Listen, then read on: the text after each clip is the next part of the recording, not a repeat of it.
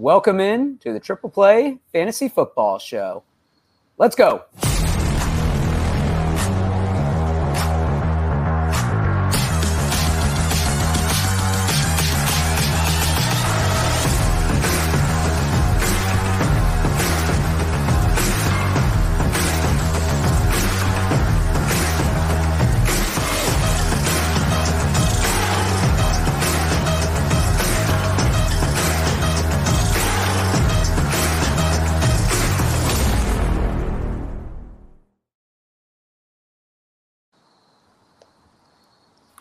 Going on, everybody? Welcome back to the Triple Play Fantasy Football Show, Week Three, and it's just two of us, me and the Brad Stradamus. Brad Kilgore, what's going on? It's good to be here, man. I'm ready to talk some football. Yeah, and speaking of football, we did celebrate our man Johnny Football's wedding uh, yes. uh, last weekend. Great time. Uh, the OG uh, co-host of the pod, uh, but Brad and I just holding it down.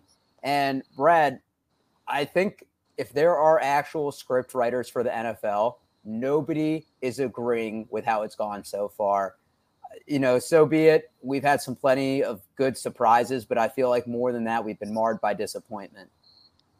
I'm I'm with you on that. I'd I'd rather the shocks come from, you know, crazy wins and teams that we thought that were going to be bad being good, as opposed to, you know, freak injuries and star players just kind of getting the the bad end of the the luck there. So I it, it has been kind of unfortunate in that sense, but you know, life goes on and we're gonna make the best of what we got. Are the injuries your big takeaway from week two, or are you going in another direction? No, I, I wouldn't say it's injury because there, there's always going to be injuries. You know, um, for me, I I think it's just the shock of like teams like the Bengals and the Eagles offenses that you know, we thought that 100%, no matter who's the offensive coordinator, they're going to be able to handle their business and score, you know, four or five times a game. And that, that just hasn't been the case. And I'm not sure whether it's, you know, teams figuring each other out and, you know, watching, having enough film on somebody that you, you, you kind of understand their tendencies and you can play against it or, you know, maybe, you know, in the Eagles case, the new offensive coordinator is just changing things up and they have to get used to it and it's going to take time. I don't know, but it's it's been interesting to see that play out, and I can't say I expected it. I think for the Bengals, you can point to Joe Burrow's injury. You don't go down like he did in training camp and have the cart come out and it not affect you at all with your calf. Yeah. And so I think that's the root of it. I, you know, it's funny. The Eagles are two and zero, oh, but they're not dominating like people thought they would. Um, they did have, you know, they've had some changes. Got rid of Miles Sanders, brought in D'Andre Swift, who looked great, but you know, it, it's everybody meshing together, and training camp is one thing, but obviously in the game situation is the other. I'm going to go from a fantasy perspective, and my one takeaway: if you spend a first round pick on a running back, you have to ha- you have to draft their handcuff. And Nick Chubb, who has been the model of consistency, obviously goes down with a freak injury. It happened to Derrick Henry a couple of years ago. Those two guys seem more durable than any other at the running back position. But we're talking a lot, and we I say we as the collective fantasy community about how much money are we spending on Jerome Ford. And I put this Twitter question out there today. I had Nick Chubb in two home leagues, and I have 100% of FAAB in those two home leagues. And how much do I put down? And the answers range from 20%, which maybe I got two or three answers, to 70%, which is probably where most of it fell in, to probably 25% saying that you need to spend all of your FAAB. And Jerome Ford is a guy that in most leagues went undrafted. And even if it's just taking your last pick, and I say drafting your handcuff until the bye weeks happen, because then obviously you're going to need to drop, you know, if you only roster one quarterback, you drop that, or if you need a backup tight end or a defense eh, because you have an elite one. But until those bye weeks, you need to draft your handcuff if you take a running back in the first round. Otherwise, you're putting yourself at a huge disadvantage from FAAB and that's something I'm learning firsthand because I didn't think I needed to draft Jerome Ford. And those Derrick Henry owners out there, you better be picking up Tyjae Spears this week. Yeah. Yeah. I I can't say I disagree. Um, in terms of the percentage of FAAB that you should actually spend, um, so I'm on the I'm on the lower end of the spectrum for for Ford. I don't think that you know, Nick Chubb's dominance is a function of, you know, how great that offensive line is. I don't think you can just plug any running back in and expect to get, you know, 100 yards and, and two touchdowns like Chubb's can do, like Chubb can do. Um, I think there's going to be a lot of growing pains. Their their identity has always been the run game, so they're going to stick with the run, which is good. You can expect Ford to get, you know, 15 or so carries, but at the same time, they're bringing in Kareem Hunt this week. Like I, I don't know that Ford is going to be the main workhorse of that backfield for long. I think they're going to try to do it by committee, and there's going to be days where Ford has 20 fantasy points, and then there's going to be days where, you know, Hunt or Felton, like you know, whoever else it may be, um, may get those that lion's share the fantasy points there. So I, I think 20% is a good rule because I hate to say it, but you know, if history is any indicator, he's not going to be the only running back to go down. You know, Christian McCaffrey might go down, and like I'd rather have Eli Mitchell or or whoever else is going to be the the the backup running back there um, for even more FAAB because I do think the 49ers offensive line is even more plug and play than the Browns is. So um, I, there's going to be more injuries. You know, like you just mentioned, Tyjae Spears. If Derrick Henry goes down, Spears is they have to run the ball in Tennessee. Like they don't even have wide receivers the way the Browns do. So um, I can see other other scenarios where I'd rather spend um, if there was a something to happen. Um, but I do think 20% should be kind of the floor there because he is a valuable weapon at the moment. You ain't winning a FAAB war with four with 20% on Jerome Ford. Just you're just not. Uh, and if you do, I want you to show me that league because maybe it's an eight person league where one person blew it on Puka Nacua last week. I think, and I, I don't want to necessarily put it out there yet because I have to reevaluate after we do the podcast tonight. But I think I have to go over 50%. I, I think it's fair to say if Jerome Ford is healthy the rest of the year, and that's a big if because running backs are going down like flies, he's yeah. a potential top 24 back. And I think you don't get many free agent running backs. I, I, think I think part of the reason why Jerome Ford people are willing to spend so much is because he wasn't rostered. You never thought that Nick Chubb was going to get hurt, at least this early in the season. He's been, like I said, That's the fair. model of the model of consistency.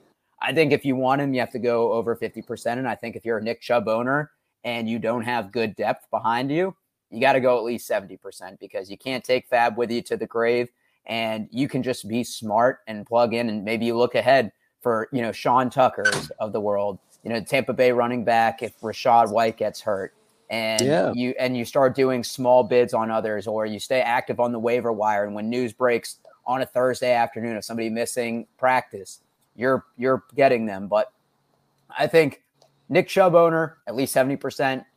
If you have depth, I think flirt around a little over fifty. Also, I will say another another factor in this is what's your record.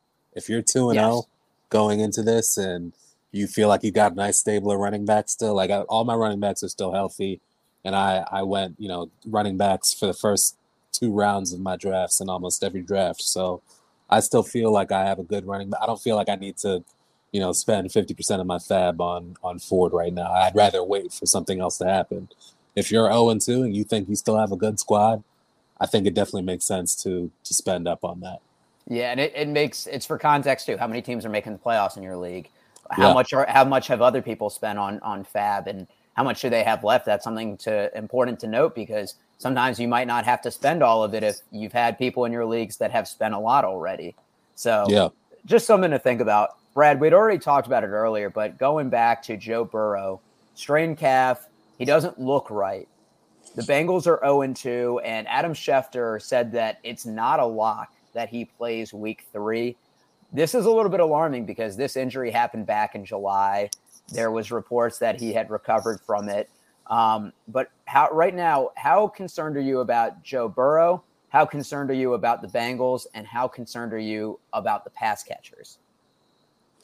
I'm incredibly concerned. I, I don't think it's just, you know, a function of Joe Burrow being a little bit hurt. Um, I we're not seeing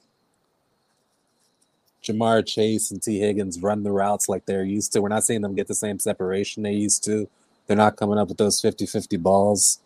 Um, they're getting so down in games that they're almost abandoning the run, which is making Joe Mixon pretty much irrelevant. I, I just that team is a shell of itself. Um, I don't know when to hit the panic button. It's obviously not going to be week two, week three, in terms of you know blow it all up. But I I'd say that you know they're in a situation where they just paid Joe Burrow big money. He's locked in.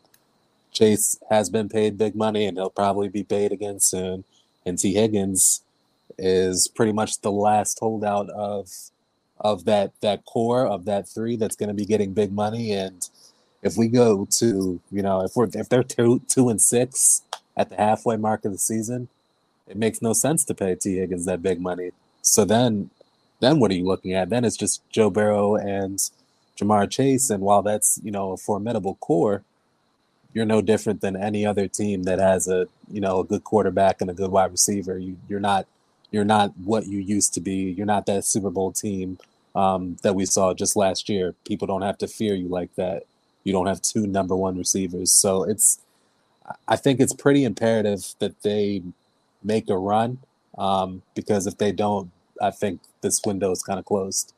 So I'm incredibly worried about Joe Burrow, and you know I'm a big believer in putting your money where your mouth is. And as soon as that training camp report happened, I put the under on his passing yards because it was at 4,500 for the year, and you know even if he was fully recovered to play 17 games, and you know obviously we look at sacks, but QB pressures, QB knockdowns, just the wear and tear it puts on your body when you're not coming into a season fully 100 percent. And he has a torn ACL in his previous uh, history, so I am worried yeah. about that. For the Bengals, I am extremely worried too. You mentioned they're 0 2 and they have lost to the Ravens and both Browns. So they're 0 2 in division games. The Ravens are 2 0. Obviously, the Browns take a step down with Nick Chubb not being there, but it's an incredibly loaded AFC when you look at the Bills, the Chiefs, the Jaguars. Um, the Dolphins are 2 0 right now. The Chargers are 0 2, but they're a team that could turn it around very quickly. And to your point, Brad, they're probably not going to pay Tee Higgins. and this is their last year that they're going to get him for very cheap. Uh, there were rumors that they were going to trade him last offseason. So I am worried about the franchise as a whole. I am not as worried about the pass catchers, though. Ja'Marr Chase, for example, 17 targets over the, la- the last two weeks. Kind of took a little bit of a shot at the offensive coordinator saying we need to take more targets downfield. Uh, and if they're losing, game script bodes well that they're just going to throw the ball. So I think Ja'Marr Chase, yeah. while he might not have those 10 for 210 and two touchdown games before, he might have, you know, a garbage time of eight for 95 and a touchdown. And yes, that's not the wide receiver one that you drafted him for, but look at all the uh, first round picks this year. Nick Chubb out. If you drafted Cooper Kupp early in the first round, he's out. Austin Ekeler out a couple weeks. Ja'Marr Chase is healthy and you're starting him each week. And even if he provides high end wide receiver two, low end wide receiver ones, obviously a notch above where you draft or a notch below where you drafted him. I still think the fact that he's healthy, I mean, he wants to get paid too, so he's going to play. Brad, question for you from our buddy Z2 Gary Brightwell or Matt Breida? Matt Breida, it's not even close. He's going to get those. He's going to get those. Uh, those um, those targets that that Saquon Barkley is vacating, you know, those lining up in the slot or go out in the flat um, out of the backfield, that's going to be Matt Breida.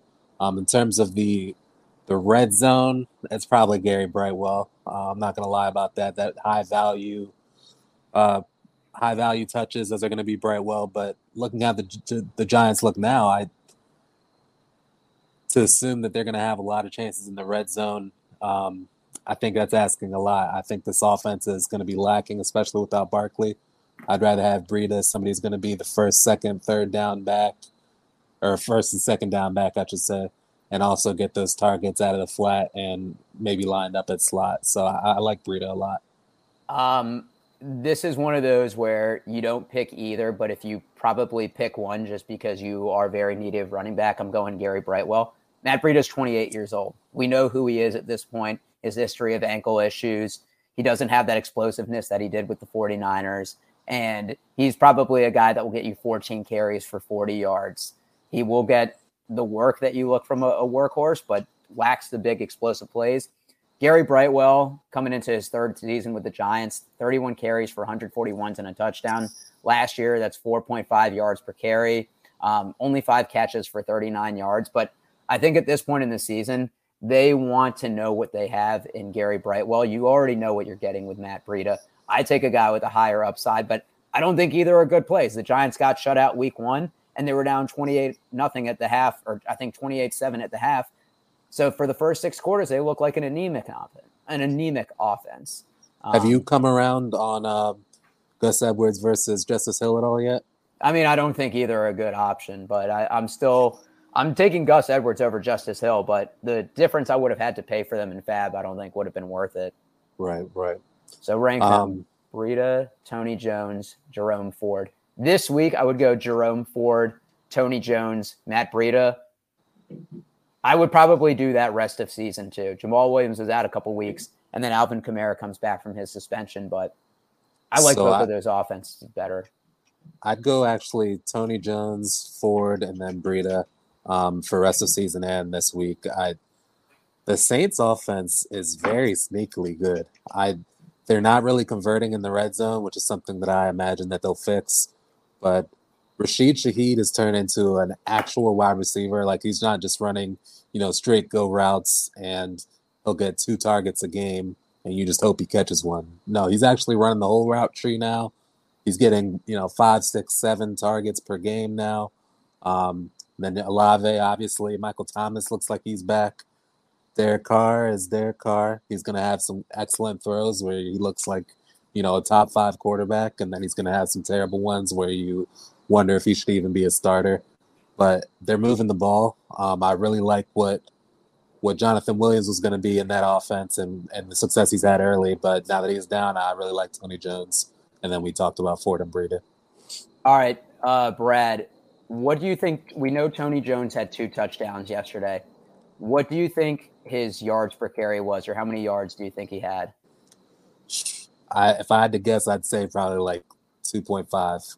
12 carries for 34 yards. He had the only two touchdowns for the Saints that game. I don't think you can bank three yards per carry. But that's, than, that's what Jonathan Williams was. That's the exact role. Well, Jamaal Williams is a bigger back. I think Jamaal, yeah, Jamaal Williams. I think I think Jamaal Williams was a um, if you went zero running back and you wanted somebody for the first three weeks. But Tony Jones last year had 10 carries for the entire season. The year before that, for the Saints, so albeit this is his second stint, 54 carries for 142 yards, which is 2.6 yards per carry. Yesterday was the first two rushing touchdowns of his career. I don't think you can bank on that week in, week out. They Taysom Hill had nine carries yesterday. They used him in a gadget role. I think Derek Carr isn't going to have many games where he throws zero touchdowns. So that's just me. I'm going to Jerome Ford because I think he's going to get more volume, and he's probably a better back, better bet to be the goal line back. Just my opinion. So I I hear that. Um, just a slight counter. I would say that running backs will tell you this like it's a momentum thing. Like you you can't just give a running back one carry here, two carries there, and then expect them to just you know average five, ten yards a carry. Like they need five, six, seven, eight, nine touches to actually get into the flow of the game, see where the blockers are. Like it, they need to kind of feel it. So I think this will be Tony Jones' first time at being the lead back.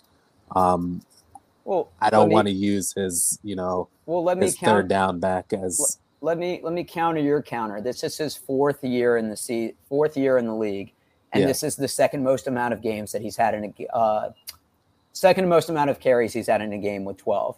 Isn't that alarming that a running back who at and then I think we can all agree running backs are most valuable early in their career because they have less touches, your legs are fresh, that he hasn't been productive in those first three years, and not even productive, that he hasn't had the volume and that you're banking on it week four before Alvin Kamara comes back fresh? I'd say I'd say it doesn't scare me because there's a reason that running backs don't get paid, and it's because you can find one that has had has not had a career in the first, you know, three years of his career. Now he's got a chance to be the number one back, and he pops. So I, I mean, I'm a Washington fan. Like I, I saw guys like Alfred Morris rush for a thousand yards. Like I, I, his first season. But I'm saying he, you can come out of nowhere. All it is is opportunity, and he has an opportunity to be the lead back. Um, yeah. I, I, see no reason that he's going to squander it. And when he got in, when he got his chance, he scored two touchdowns. I mean, yeah. Maybe maybe he doesn't give that job back to Kamara. Last question from Z2, and we'll go to the next segment. Are you holding Cam Akers or dropping him this week? I think you hold. He's getting traded. This is, this is the worst his value is right now, essentially being a healthy and active. You hold him or you pick him up if he's a free agent. I think that's a perfect, a perfectly logic argument. I will say that if you're in a good situation where you have your running backs and you have a chance to get, you know, Jerome Ford, I'd feel fine dropping Akers for Ford because wherever he's going to get traded, he's not going to be the number one. That's just not how it works. No, but you could trade him to a running back needy team. I mean, here's my thing: if you if you didn't drop Cam Akers after Week One when he won 22 for 29, and you kept him, and his value is only going to go up. He said the reason I ask is because Kyren and Jerome are available. I mean, that's I, tough. I prefer both of those players. That's to tough. That's tough. I would prefer both of those. But let me tell you, with how much running backs are going down, I would secure as much running back depth as you can. Fair. I would drop your backup tight end. I would drop your backup quarterback, assuming that you have a viable starter. I would drop any backup defense you have. I would only roster backup running backs and wide receivers because let's say he gets traded to the Colts and then they deal yeah. Jonathan Taylor somewhere else. Cam Akers, his val. Oh, no trades in this league. Ooh, then drop. He's an easy drop. That you don't even need to think about it. Yeah, I mean, in that instance, I would I would take the other two over them. But here's the thing: I wouldn't break the I would break the bank for Kyren Williams, yes. but I wouldn't I wouldn't break the bank for Jerome Ford. So I would put yes. in a sizable offer for Kyren. I would put in a lower offer for Jerome, but I'm not willing to spend a lot of FAAB because somebody then is going to spend their FAAB on Cam Akers. So keep Cam no matter. Uh, sorry, Doc. No matter what um, position you are, you know, whether you're in first place, last place, if Kyren Williams is on your on your uh, waiver wire, you can spend, you know, 50, 60, 70% of your FAABs. Like it's not going to get much better of a situation than Kyren Williams has, plus the success. I agree. I agree. So going from a fantasy perspective, going to touch on gambling a little bit. Um, week three, we got some underdogs from DraftKings. Brad, what is your favorite underdog and why? This one's tough. Um, Titans plus three against the Browns really jumps out to me. I, I, can see, you know, the Browns coming out a little flat. They just lost the heart of their team. Deshaun Watson has been atrocious. Um, they're really depending on that defense to. They remind me a lot of the Jets right now, to be honest. They're depending on the defense to lead the way, and then you just need your quarterback to be average. Um, that seems like a tall task for Deshaun Watson lately. He has not been average even in his first two games this season or last year. He's been straight up bad. So um, I can see the Titans covering that, but that's a scary one because the Titans' offense also does not look great. So um, I'd say that's my favorite, my favorite underdog. And if you can find a bigger line somewhere, plus three and a half, or plus four, plus four and a half, I'd, I'd feel more comfortable with that one. Yeah, I like that. And I mean, the Titans just had a good win against the Chargers. I have two because there's two that I could see happening. And one of the things that you can do with sports books is you can tee. So if you don't like the line, you can add some points. You're not going to get as much value, but it might be a better chance that you hit. And maybe you parlay a couple teasers together. That's something that I like doing personally. I like the Falcons plus three at the Lions. Amon Ra, mm-hmm. uh, St. Brown uh, reports that he has turf toe. Um, I'd be interested in monitoring that situation going forward. But the Falcons are a ground and pound team, which is kind of what the Lions are. It's fighting fire with fire. I could see it being a little bit of a lower scoring game. And the Falcons are the healthier team right now. Um, I think the way that the Lions lost last week was a little bit deflating. Maybe they don't recover from that. Uh, that's something I would tease. And then the last one I like is the Rams plus two at Bengals on Monday Night Football. I think you're getting it right now with the assumption that Joe Burrow does play because their backup, and I'd have to double check his name. That's how insignificant he is. He hasn't thrown an NFL pass. I can't imagine a team being favored with a quarterback that has never thrown a pass before one of the things of why the 49ers, and I say this as a Niners fan, have had great success against the Bengals the few times we've played them is because we have a great defensive line and they have a terrible offensive line. And the same thing we saw from the Rams week one against uh, the Seahawks. Football starts at the line. The Rams defensive line dominated the Seahawks offensive line. And I see the Bengals not really having time to throw. I see a lot of short throws. I see a low scoring game. And the Rams offense has looked better than we thought. They were almost tied with the 49ers before half, before yeah. Jake Moody kicked that 57 yard field goal. So I think the Rams are still kind of getting a little bit of disrespect. And I say this as somebody that bet against them heavily in the uh, preseason and the offseason. But they're. I could, they're I could see them straight up winning that game. I could too. I could too. So, Brad, this is a segment that Zach put in. I'm going to give him the shout out of the real and spectacular or fake. So, I'm going to give you a couple scenarios and you tell me whether it's real and spectacular or whether it's fake. So, after two weeks, zero running back draft strategy was the league winning strategy. Real and spectacular or fake? I'm going to go fake. Um, I took um, in one of my leagues, I'm two and zero. Oh. Uh, it's actually a league with uh, with our boy. Uh, no, uh, sorry, NBA rigged. NBA NBA rigged. Um, I have Christian McCaffrey, and I have Kenneth Walker.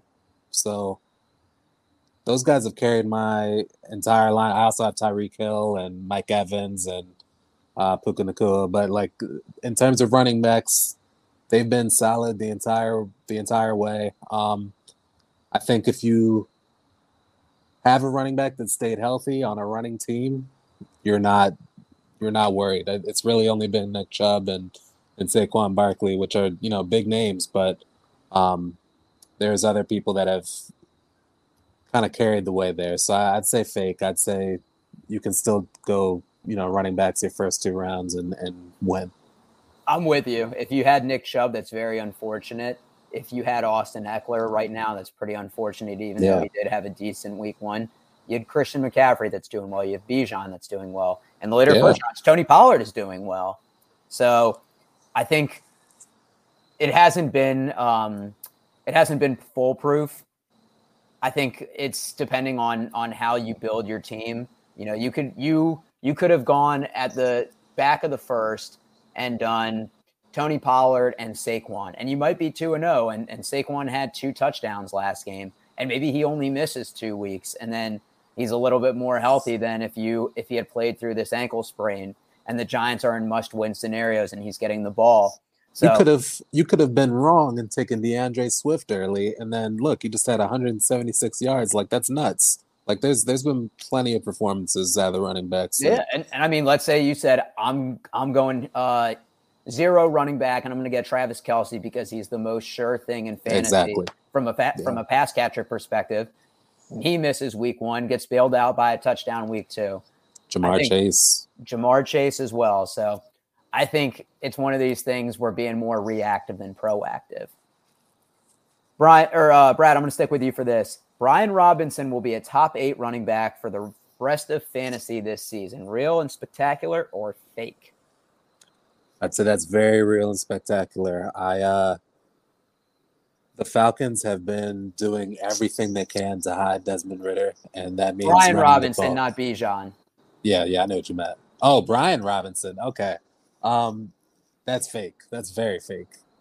I don't know whether it's going to be Gibson. I don't know whether it's going to be Robinson.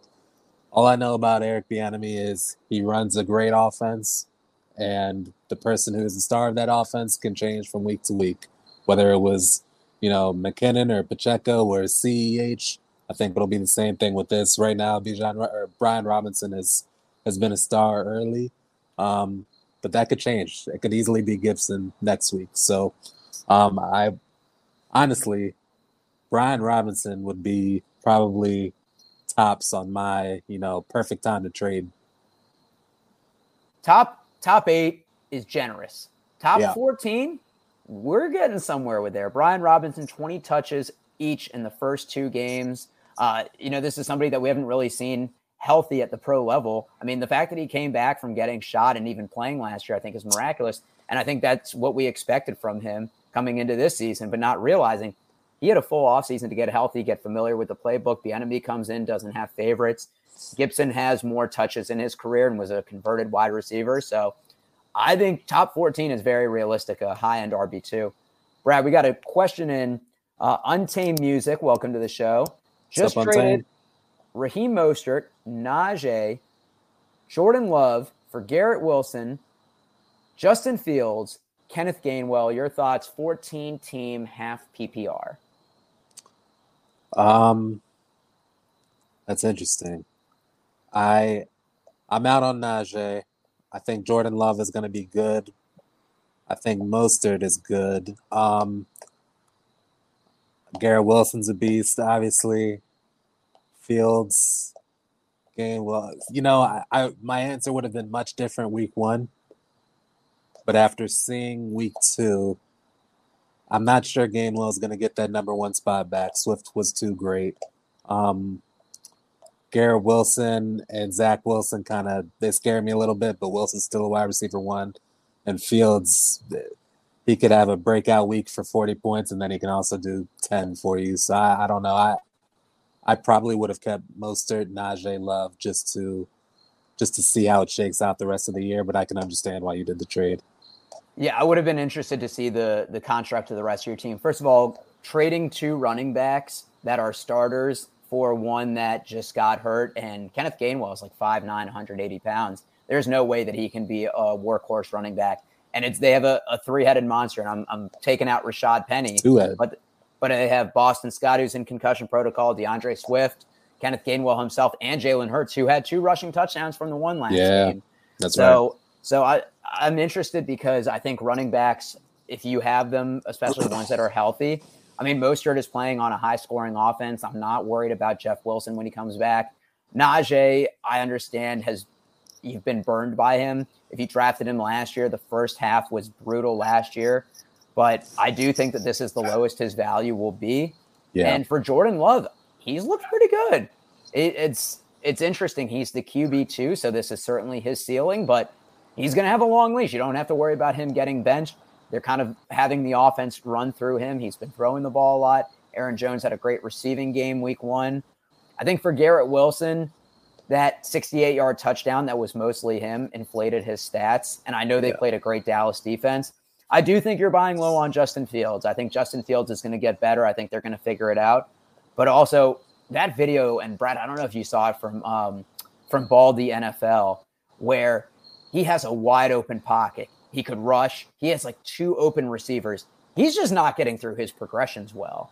And that to me is a little that. bit more that to me is a little bit more alarming than somebody missing balls or maybe that they're throwing bad uh, passes that get picked.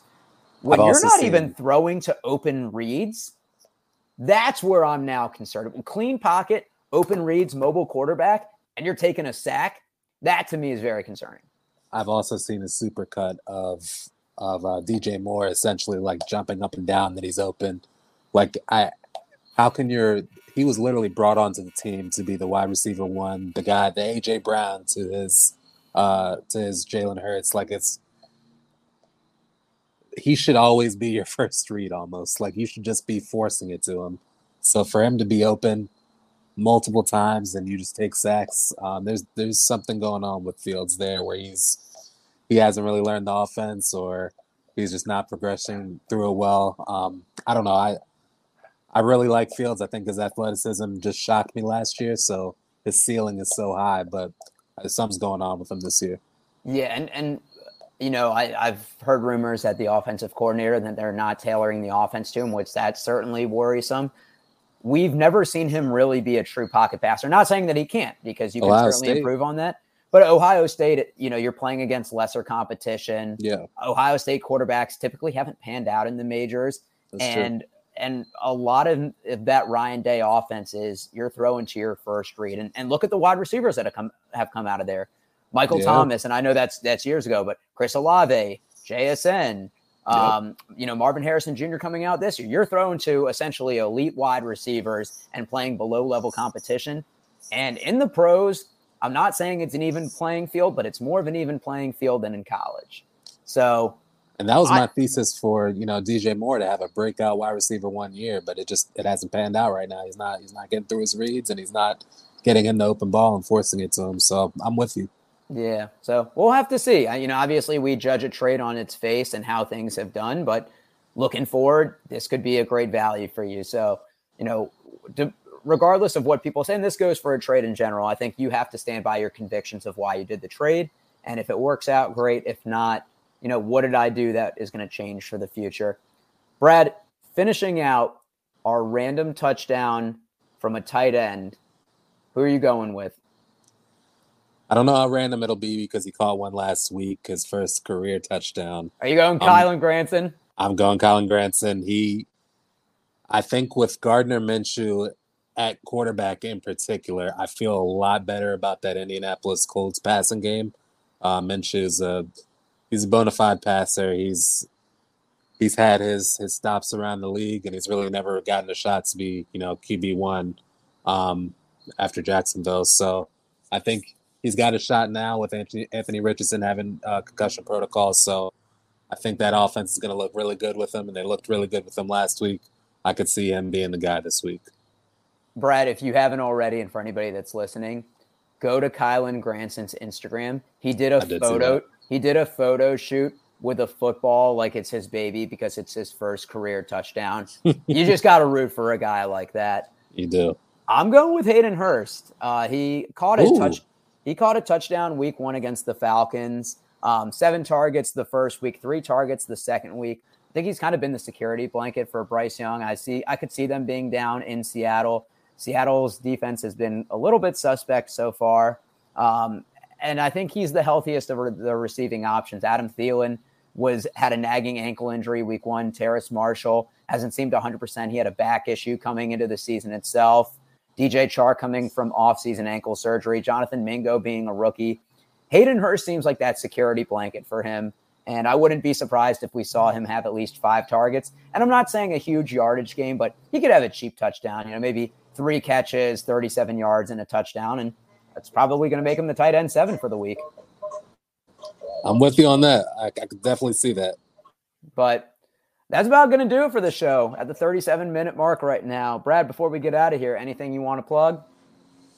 Yeah, um, so I'm always writing articles on Fantrax HQ. I'm a, a senior writer there, so you can catch me on football articles every week. Um, and I'm also starting to ramp up with uh, basketball season too. So uh, your fantasy basketball and fantasy football needs, you can find me at fantraxhq.com. There you go. Brad Stradamus got you covered on there. And then uh, I'm Doc. You can catch us every Tuesday night. Make sure you catch the baseball pod and the basketball pod coming at you soon. And for everybody, good luck with FAAB this week. Don't stress out. Remember, it is a game, and we'll catch you guys next week. Good luck. Peace.